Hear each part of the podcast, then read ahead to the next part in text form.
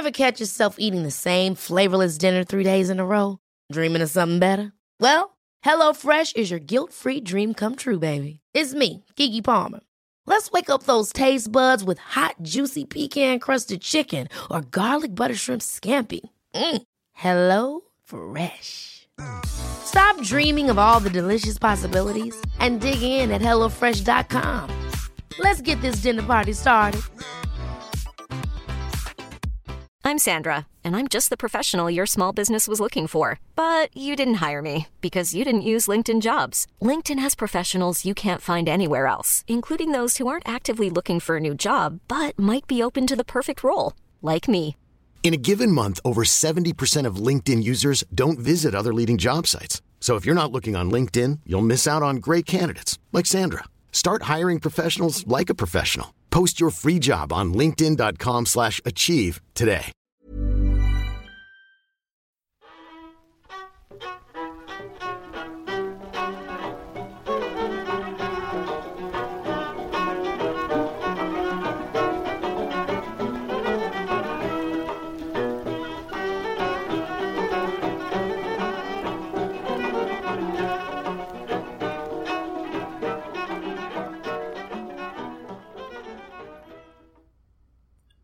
Hello, and welcome back to the Agora Podcast Network's The Exchange. I'm Tom Daly. Did you miss me? Because, boy oh boy, folks, did I miss all of you lovely people. Before we get started today, I want to just thank my dear comrades Stephen Guerra and Royfield Brown, who so ably filled in for me in my absence, and I regret that I missed the opportunity to introduce listeners to Heather Teysko and Alison Gerlach. But Steve and Royfield did such a good job, and those ladies were so compelling and engaging, you probably didn't even notice I was missing. But now that I'm safely ensconced once more behind the microphone, I have a real treat for you today. In a special episode of The Exchange, just as I did several months ago when I spoke to the original Lesser Bonapartes, I'm casting my line outside the Agora Podcast Network pool to bring you one of the premier history podcasters the genre has to offer. Ladies and gentlemen, I'm very lucky today to present to you Jamie Redfern. Jamie has been producing podcasts since the age of 16 and is responsible for the A History of podcast franchise, which includes completed series on the life of Alexander and a history of Hannibal and the Punic Wars, as well as two ongoing interests in the Arab Spring, a history, and a history of the United States. Jamie Redfern is an entertaining host and an unimpeachable historian who takes care to present a complete and balanced work product for his listeners while neither missing the opportunity for a pun or pop culture reference, nor failing to maintain his acerbic wit. So without further ado, may I introduce to you the Princeps of Podcasts, the Sultan of Sound, the Manchester Mauler, the one, the only, Jamie Redfern. Jamie Redfern, welcome to the exchange. Hello, thank you for having me. Oh, it's my pleasure. Uh, you are a uh, a well known podcasting superstar, um, a a pretty much an original podcaster and OG. Um, and I think it's worth noting that that you started out as a bit of a prodigy and have been involved with the medium literally your entire adult life. So I wondered if you would start today, um, maybe by walking us through your podcast career up to this point. Okay. Um, so I uh, started uh, six and a bit years ago. Um, I think when I was 16. Um, I first got into podcasting by, I think it was during the summer holidays um, after um, I'd left high school. And I was just like browsing around iTunes and I saw, ooh, podcasts, what are those? Clicked on it. And then saw history and I thought, oh, what can I find there? Clicks on it. And then the very first thing I found was Mike Duncan's The History of Rome. Um, so I thought, well, obviously I'm going to listen to this and then devoured that. Um, and then very quickly thought, wait, if he can talk about history into a microphone, surely I can do that too. So I thought I'd give it a go. And um, it took me a long time, like half a year, to work out how to do the technical side of things.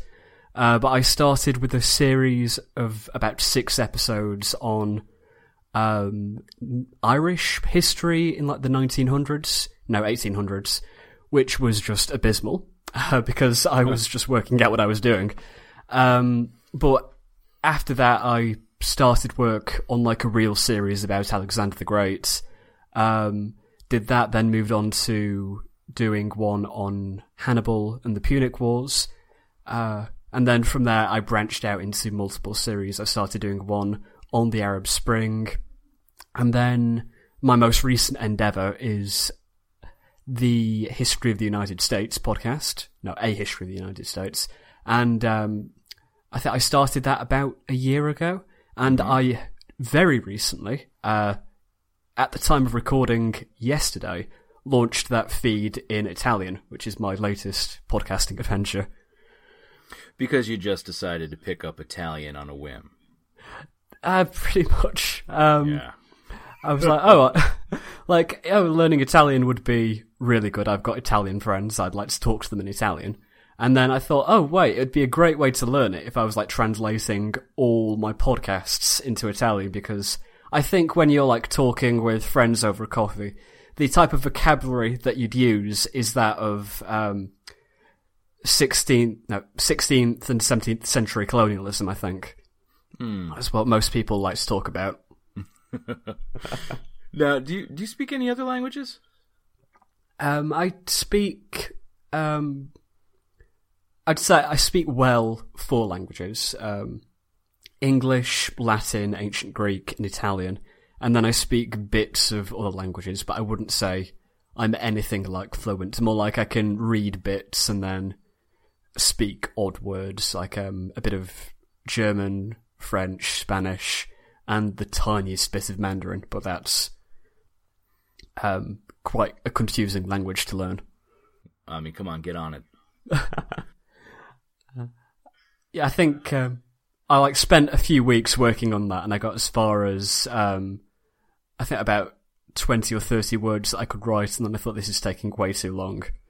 Um, yeah, I'd actually like to break down um, you know, this intellectual life a bit. Um, so at the moment, you you are a trained historian uh, with a master's degree in, in classical history. Is that right? yes, uh, MA in classics and ancient history. Okay. Now, throughout the entirety of the time you've worked on Alexander, and for most of the time you worked on Hannibal, that wasn't necessarily the case. You were working towards that, I assume.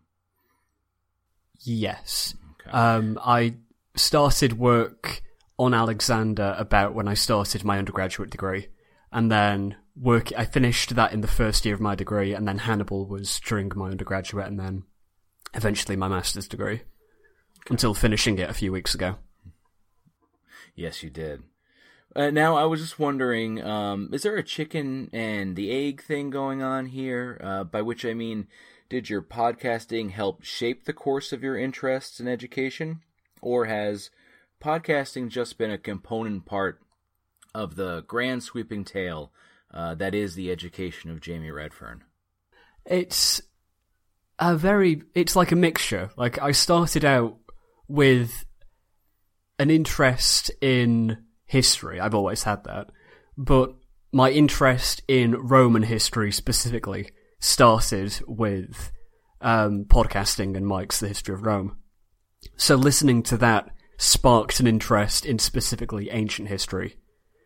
Um, at the same time as I was doing a course in ancient history in college, and then that gradually became a classics degree, um, which further led to me doing like podcasts on the stuff.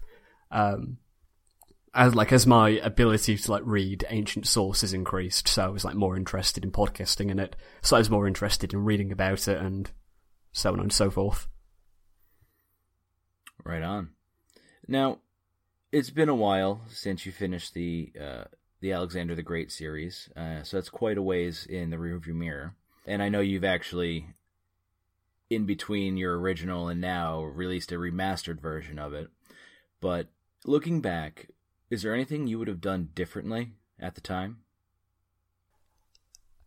Oh, I think had I done it differently, I'd have um,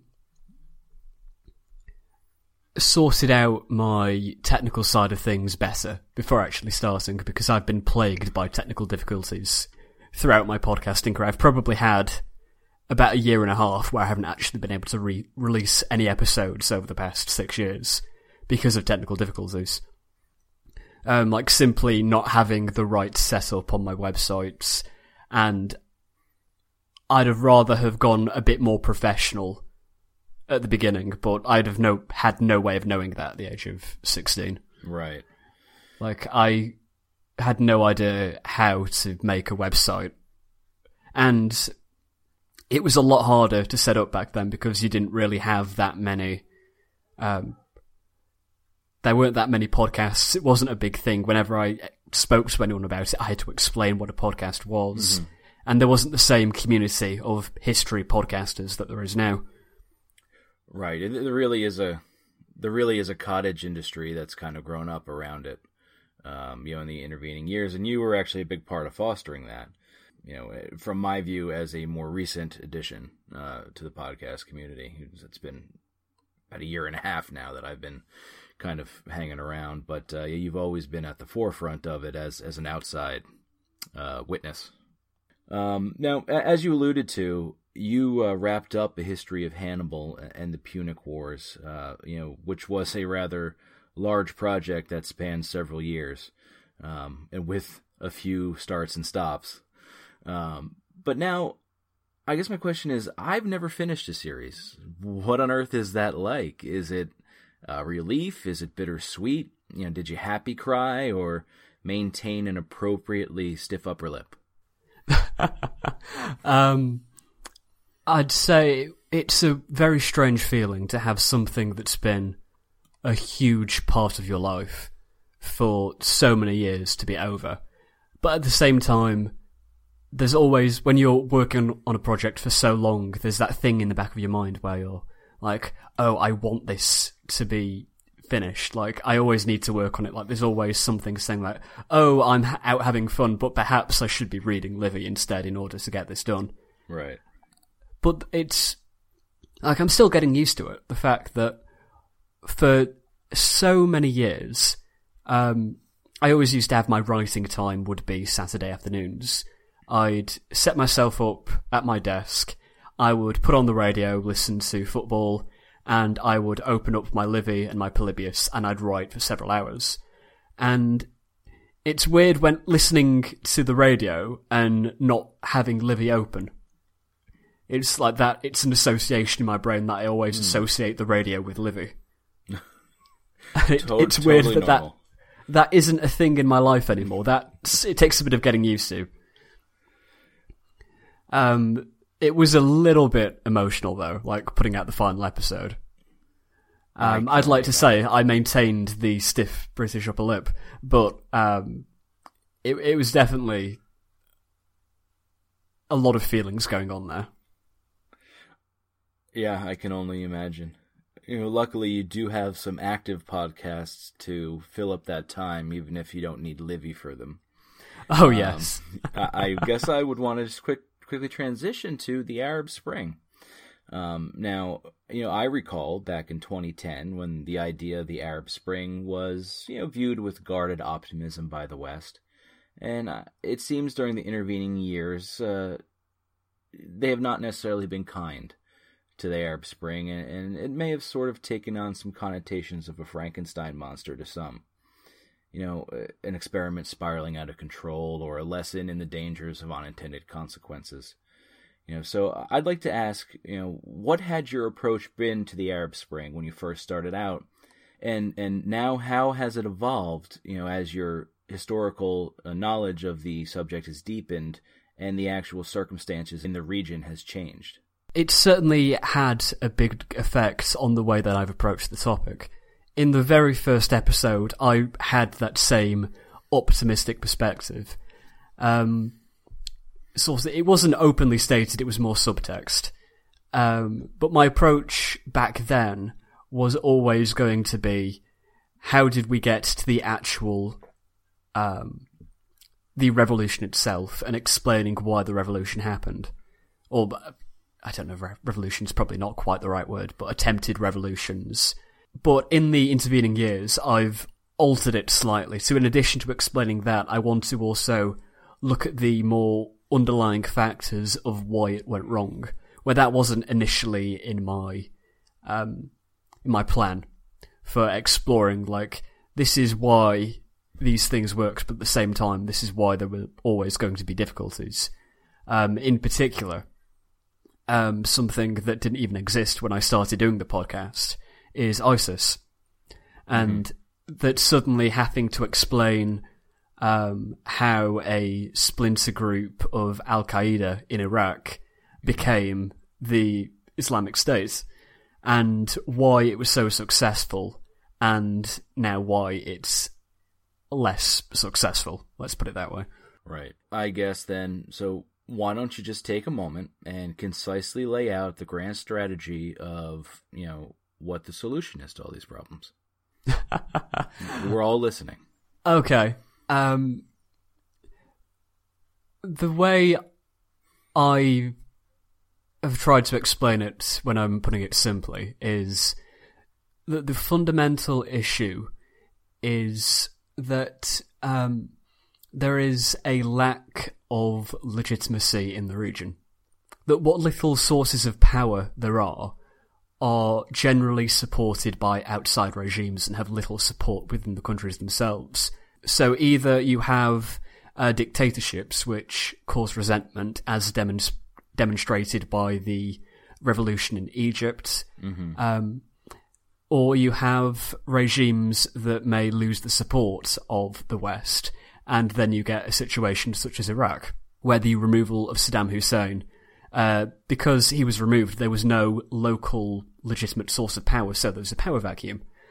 And what would happen in those scenarios is the fr- the militant fringes are generally able to gain control. So what you need in order to fix the problem of instability is for the various states around the Middle East that have democratic institutions that are supported by the West but not controlled by the West. So, um, if there were a legitimate government in, say, Iraq or in Syria, which was allowed to disagree with the West, you know, allowed to pursue different policies without intervention, then it would have credibility with its people and it would able, be able to bring about some sort of stability without people needing, feeling the need to resort to radical fringes in order to protect themselves. Is, or authoritarian strongmen. Yes. As in Egypt. As in Egypt, where, um, yes, that's the other alternative. Okay. That's a so... very simple version of it because it's really, really complicated. Um, but that's my understanding of it anyway, of how to fix the Middle East. well, this is uh, this is kind of, I guess, uh, a theoretical digression, you know. But it, are legitimate democratic institutions to be expected in regions that don't have a history necessarily of democratic institutions? Yes. Like I've always viewed, say, the difference between the American Revolution and the French Revolution is that the Americans had this sort of parliamentarian background of understanding of how basic democratic institutions worked, where the French, coming from an absolutist monarchy, didn't. I think it definitely takes time in order for such principles to be established. I think that there are examples, um, such as Japan and South Korea after the Second World War, of showing how it can work. The it's a very good example, by the rebuilding of Germany after the Second World War as well, and like the reunification is a great example of how like democratic institutions can be developed, but at the same time they also work as warnings where after they were first introduced properly after the First World War, there was the lean towards authoritarianism in the Weimar Republic, which resulted in Hitler. Um, oh, we got there. Have to mention him, obviously. um, but I'd say it definitely takes time and that's a big reason for I think is that people are very short sighted and that they think, oh, if something hasn't been set up in like one year or five years, then it's never going to work. When the fact is that when dealing with history, you need to think in terms of centuries rather than years. Yeah, the the time to let it breathe and sort itself out in the 21st century is unfortunately uh, a perspective that's short in supply, mm.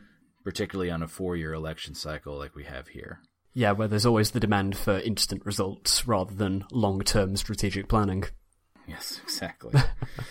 well, okay, so that's going to remain a quagmire for the re- remainder of this interview. Um, so let's move on to the to the main event: a history of the United States. Now, uh, you are the first you American history podcaster I've interviewed. That's usually uh, a role reserved for me. uh, so obviously we are bitter rivals, uh, just like Holmes and Moriarty, uh, Napoleon and Wellington, or Maggie Simpson and Baby Gerald. Mm-hmm. And we are locked in an epic struggle to the death, where only one of us can survive. Uh, but I, in all seriousness. Um, you know, I, I love your podcast. I think you're doing a predictably incredible job so far. Now, you've done over 50 episodes and you've covered the founding of the Chesapeake and New England colonies. But what I Ryan Reynolds here from Mint Mobile. With the price of just about everything going up during inflation, we thought we'd bring our prices down. So to help us, we brought in a reverse auctioneer, which is apparently a thing. Mint Mobile unlimited premium wireless. Have to get 30, 30, bit to get 30, bit to get 20, 20, 20, bit to get 20, 20, bit to get 15, 15, 15, 15 just 15 bucks a month. So, Give it a try at mintmobile.com/switch. slash $45 up front for 3 months plus taxes and fees. Promo rate for new customers for limited time. Unlimited more than 40 gigabytes per month slows. Full terms at mintmobile.com. Planning for your next trip? Elevate your travel style with Quince. Quince has all the jet-setting essentials you'll want for your next getaway, like European linen premium luggage options, buttery soft Italian leather bags, and so much more. And is all priced at 50 to 80% less than similar brands. Plus, Quince only works with factories that use safe and ethical manufacturing practices. Pack your bags with high-quality essentials you'll be wearing for vacations to come with Quince. Go to quince.com/pack for free shipping and 365-day returns. I'm Sandra, and I'm just the professional your small business was looking for. But you didn't hire me because you didn't use LinkedIn jobs. LinkedIn has professionals you can't find anywhere else, including those who aren't actively looking for a new job but might be open to the perfect role, like me. In a given month, over 70% of LinkedIn users don't visit other leading job sites. So if you're not looking on LinkedIn, you'll miss out on great candidates like Sandra. Start hiring professionals like a professional. Post your free job on linkedin.com slash achieve today. especially like is your dedication to sort of rolling up your sleeves and getting into the nitty gritty of the politics of sort of each of these settlements. Um, you know, between the settlers and the natives, between the colonists in England, between the settlements themselves. And I also really appreciate the thoughtfulness you show in discussing the development of local economies, um, as well as that multifaceted impact religion has played uh, in the New World. So, I guess my question would be why did you choose to do a chronological podcast of the United States as someone who's British and trained in the classics? Um, that's a very good question. After I finished, or after it seemed towards I was going to be finishing Hannibal, I was looking for a new project, something new to do. Um, and I was considering a variety of topics, and I was particularly leaning towards covering an overview of the fall of the Roman Empire, um, which was the topic of my uh, master's dissertation. So it's something I know a lot more about than, at least when I started, than, say, the overall span of US history. But I felt that no one had really done um, like a chronological overview of Uni- of the United States, and it's always been a topic that I've been very interested in, but never found like an excuse to throw myself into it. Like I've always like um, the era of good feelings, for example, mm-hmm. was something I've known about for a very long time, but I've never had a good reason for me to be able to say, right, I'm going to spend like a hundred hours reading about this. And it was almost an excuse, like doing it was almost an excuse for me to be able to do something I've always wanted to do. And then, as with everything I've ever done in my life, as soon as I started doing it, it very took quickly took on its own character and wasn't really what I expected it to be at all. Mm-hmm. Um, like I wasn't necessarily expecting to go so deep into each colony's history when I started. It's sort of I found out that the early colonial era was a lot more interesting than I was expecting it to be because it always gets brushed over. So I thought Right. like, oh, yeah, this is really interesting looking at how the early decisions in each of these colonies has such a effect on its later history. And it really helps like complete the picture of like why the South became more agricultural, the um, mercantile nature of the North, or the unique qualities of Rhode Island, for example, like how they came about. So, what has been the most interesting part of the this journey so far?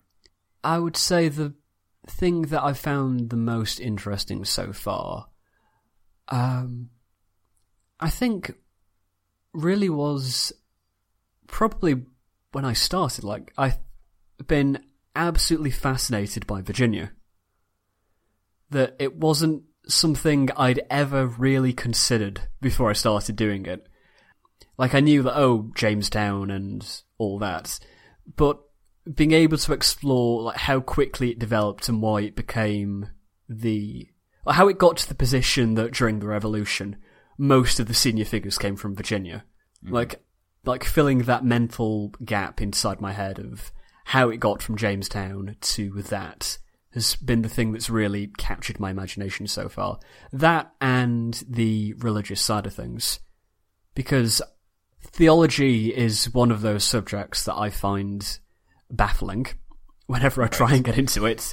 Um, but dealing with Puritanism in a lot of detail, um, I found out that I like the subject a lot more than I thought I would do. Those have been the of the things I've covered so far. Those are what I'm liking, but I'm also writing right now a series of episodes about Native American history, which I'm very much enjoying working on.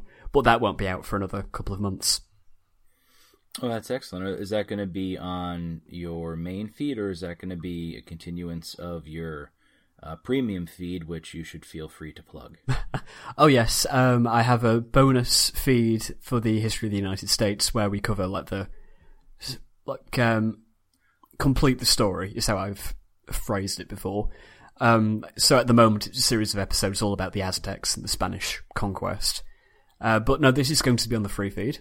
Um, as soon as I'm finished with getting all the colonies up to about 1680, I'm going to go back to about 80,000 BC and explore the colonization of North America and try and get into as much detail as I can do. Like right now, I'm looking at the domestication of the dog, which I wasn't expecting at all to be researching, but it's it's quite something. Oh, that's that's Redfordian of you. It really um, is. It really is. All right, Jamie. By by ways of sort of wrapping up, um, you know, I don't generally get into to current events much on the show, but we've already kind of popped that bubble with the uh, uh, the Arab Spring. I wanted to get your take on on two things that are currently, as of the time of recording, going on, which you have vested interests in both as a human and a podcaster.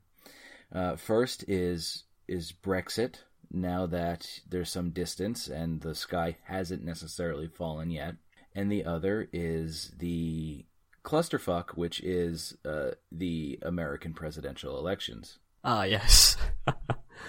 um, two subject matters I have very strong opinions on. Before you start, I'm gonna now have to uh, label this uh, explicit, but there's no other word to describe the American presidential elections, so I give you the floor. Yeah, uh, I'll, I'll start with Brexit before moving on to the um, towards uh, the election. Um, Brexit is something I I'm still a bit shell shocked about. I still can't quite believe that it's happened, but at the same time, I'm not convinced it is going to happen. um, because of all the rumours that I've heard or that have been swirling around about ways of stopping the procedure from happening. Um, for instance, it would need to be voted through by Parliament, and there's a lot of discussion about because most MPs do not want a Brexit, so whether they could block it, or that Scotland has a constitutional ability to block it due to the nature of British devolution. Um, I think I'm on record as being a fierce supporter of the European Union, or at the very least of what the European Union is trying to be, because what it is right now is not the. Um, it's not as good as it can be. I don't think anyone is going to defend it of what it exactly is right now. So I'm also at the same time as fiercely wanting the UK to remain inside the European Union, thinking that perhaps the European Union might not be the institution that it should be, and perhaps a different sort of institution replacing it would be a better way of going about things. Perhaps a looser customs union would be the best way of advancing European cooperation rather than the EU itself per se. Hmm. Um, I could see a possibility where the EU gets dismantled and um, the sort of bureaucratic nature of it gets removed, and instead there is it's primarily an economic union rather than a proto political union that it is right now. Like I would love a, poli- full on political united federated states of Europe or what have you. But I know that's a long, long way away from ever happening. Mm-hmm. And so that by forcing the EU right now, it might be shooting the effort in the foot. And so perhaps a slightly less forceful way of dealing with things might be better. Sort of like one that would promote freedom of movement, freedom of work, and the um, and the trade bloc, but might lose some of the more unpopular elements. That's rolling it back substantially from what it was envisioned of being back to almost the 1970s. Yeah, that's what I can see happening because there is that much dissatisfaction with it that perhaps it might be easier to start from scratch, so to speak, like go back to because I I doubt that the euro is going to last that much longer, and I think if the euro falls, then the EU won't be long behind it. So really? it, it might be a better way of doing it if we if you have a fresh start, so to speak. Okay. You heard it here. Jamie Redfern calls for the dissolution of the European Union, gentlemen, ladies and gentlemen. Uh, yeah, I guess I did it. Um, um, and now, uh, U.S. politics. Um, Go ahead, stick your other foot in it. Okay, I think I should. Um, oh, I'm really gonna. Ah, things I'm going to say. Um, I'm just going to give you a warning that perhaps you might not want to listen to this um, if you're of a certain political persuasion. Um, or just learn to respect the opinions of others and being a grown up. But this is the internet. Um, this is true. I think shocked but not surprised is a, a good way of describing the entire election cycle. Like, I think, like, to start with the Democrats, I'm not really surprised at all by what's going on there. Um, because, I mean, if you look at general voting habits, most Democrats only really vote in the presidential elections and they generally avoid states and gubernatorial races, um, which leads to a Republican slant among governors, which means that there are less Democratic nominees for president. So I'm not that surprised that Hillary Clinton has swept the field, um, although the Sanders insurgency was very interesting. And then the Republicans, where do you even begin? with the Republicans. I was reading something very interesting a few days ago, a piece in the New York Times, which was explaining both nominees um, through the lens of the 1960s sexual revolution. Um, that the creation of the working mum created Hillary Clinton, um, mm-hmm. while the male revolution, which uh, was generally embodied by Hugh Hefner, um, created a lot of sort of like men who were not happy with their situation and felt that their sort of their role in society was being usurped by these women, and you got a lot of angry, uh, generally uneducated white men who generally support Trump. And if you sort of examine that in the long term, like over the last 50 years, it's a trend that would make Trump seem not that surprising. That and the, um, I guess the way that the Tea Party kind of hijacked what the Republican Party used to be. And so it isn't that surprising that it's ended up as uh, a bit of a mess right now, I think is a, a polite way of putting it. Mildly. Uh, I just want to interject one thing about Hugh Hefner. Um, unlike Donald Trump, Hefner was a huge supporter of the civil rights movement. So. Oh yeah, I don't little, mean little bit of credit to Hugh there. Yeah. Oh yeah, I didn't not- think you meant anything against Hugh, but just pointing that out to the listeners. yeah, more um, people who wished that they were Hugh Hefner rather than Hugh Hefner himself. It's a very interesting article, though, if you can find it. I don't remember what it was called, but I'd recommend reading it. But yeah, the the Tea Party insurgency that that I guess started in what 2009. Yeah. You know, it always always struck me. Um, I don't know. You've you've read some Jefferson, I believe, when he's talking about the Missouri Compromise. He writes this letter uh, where he's talking about slavery as the wolf we have by the ears that we can neither safely let go nor hold on to. And that's what I felt that the Tea Party has sort of become for the Republicans. And uh, eventually, you know, they can't hold on. And the party now is the Tea Party. And uh, I, I do wonder if there's any room for the birth of, of new parties in the United States. Uh, I tend to doubt that, but, you know, what's your view? I think the next election cycle is going to be very interesting with seeing what happens. Um, what I'm, I'm not saying that this is going to happen, but what I could see as a distinct possibility right now is that with the base having sort of like hijacks the Republican Party and taking it to the extreme right, that it's left a lot of the leadership and a lot of um, Middle America feeling that it's not necess- it can't be Republican anymore. So I could see the leadership and that group of society moving towards the Libertarian Party and not becoming libertarian, but sort of reforming the Libertarian Party into like a cross between what it is now and a bit of the old Republican Party. Between Gary Johnson and something viable? Yeah, um, that uh, that that could be an angle that would gain the support of the of the small government type.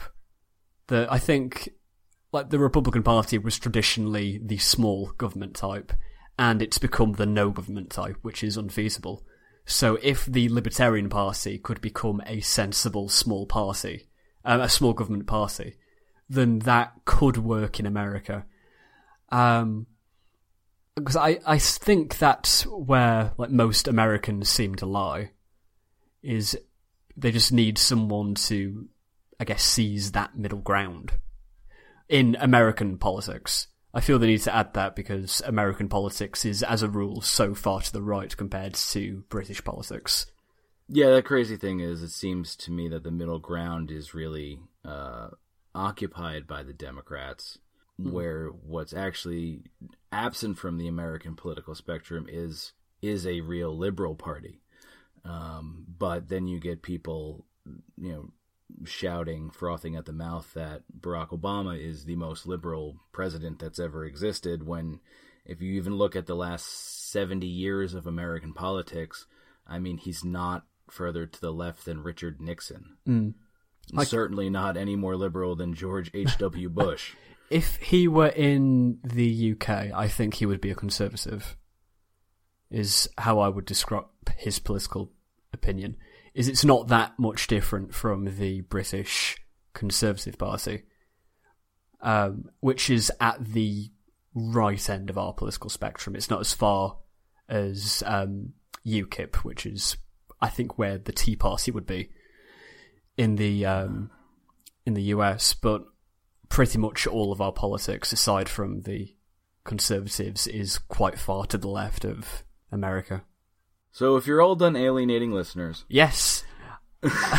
this is why I never talk about politics on my show. well, th- luckily this isn't our show. These uh, are neither of our main shows, so oh, a it's little bit fine. of uh, It's fine. yeah. As long as we're objective and stoic when we come to our main topics, we'll be okay. At least that's what I tell myself. It's um like this is my like opinion, but I wouldn't let that affect my narrative, which is Absolutely. that's the that's the best part about being a historian. If I can like give the game away a little bit, um, is that I love the fact that, and I I don't do this, I'd never do this, but the fact by saying you're impartial and taking an impartial tone means people will assume that you're being impartial.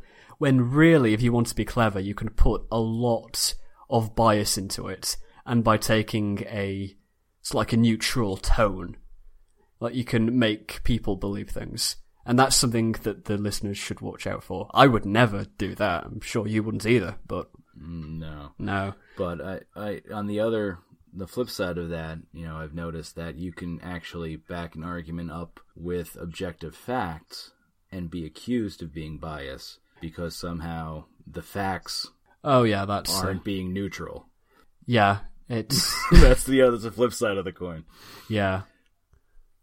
But, well, Jamie, I want to thank you for taking time out of your schedule to join me here on the exchange today. It's been, I think, a very interesting uh, conversation. I'm glad we got to hear more about you and your podcasting career and, uh, you know, talk a little bit about the world that we live in. Are there any plugs that you'd like to make before we say goodbye? Um, if you would like to, uh, if you've never heard of me before and you're like, oh, this Jamie guy, he's smashing, I'd like to get more of his stuff, uh, then you can go to my website, thehistoryofpodcast.com, and you can follow me on Twitter at HistoryJamie, and those are probably like the best ways of getting more information about me. If you want to go to Twitter, there is a great series of Brexit tweets that I did a few months ago. I'm sure they're hidden somewhere. if you want to see me like frothing at the mouth with anger, that's a, a great place to go. That was quite entertaining as a witness. Uh, my just complete mental implosion or over the course of two weeks. It was an emotional time, I'm sure. Oh yes, it was. Okay, sir. Well, thank you very much, and you have a great day. Thank you, you too, and you too, dear listener. Bye.